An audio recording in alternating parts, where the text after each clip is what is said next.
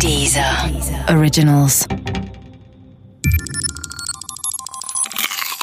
Wissensnacks. James Watt und die Dampfmaschine. Viele Menschen denken, die Dampfmaschine sei vom Schotten James Watt erfunden worden. Das stimmt aber nicht.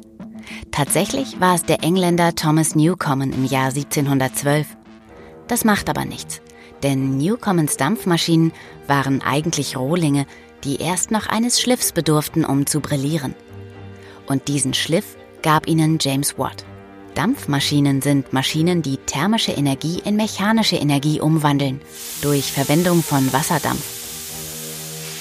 Bei den Maschinen von Newcomen und Watt handelt es sich um solche, die den Kreislauf erhitzen, kondensieren, erhitzen, kondensieren nutzen. Dabei entsteht zuerst Wasserdampf durch Erhitzung von Wasser. Der Wasserdampf wird in einen Zylinderraum eingeleitet und drückt einen Kolben heraus. Durch Kondensation des Wasserdampfs zu Wasser wird der Kolben dann wieder in den Zylinder gedrückt. Fertig ist der Kreislauf. James Watts bedeutsamste Leistung bestand in der Idee, die Kondensation nicht im Zylinder selbst, sondern in einem eigenen Behälter stattfinden zu lassen, dem Kondensator. Er erhöhte damit den Wirkungsgrad der Maschine erheblich. Der Wirkungsgrad gibt an, wie viel der Energie, die man reinsteckt, am Ende wieder herauskommt. Je höher der Wirkungsgrad, umso effizienter und stärker die Maschine. James Watts bekannteste Leistung ist die Verwendung von Fliehkraftreglern zum Erreichen eines gleichmäßigen Laufs. Fliehkraftregler sind Dinger, die aussehen wie ein Kettenkarussell. Sie funktionieren so. Angenommen, die Maschine läuft mit einer bestimmten Umdrehungszahl.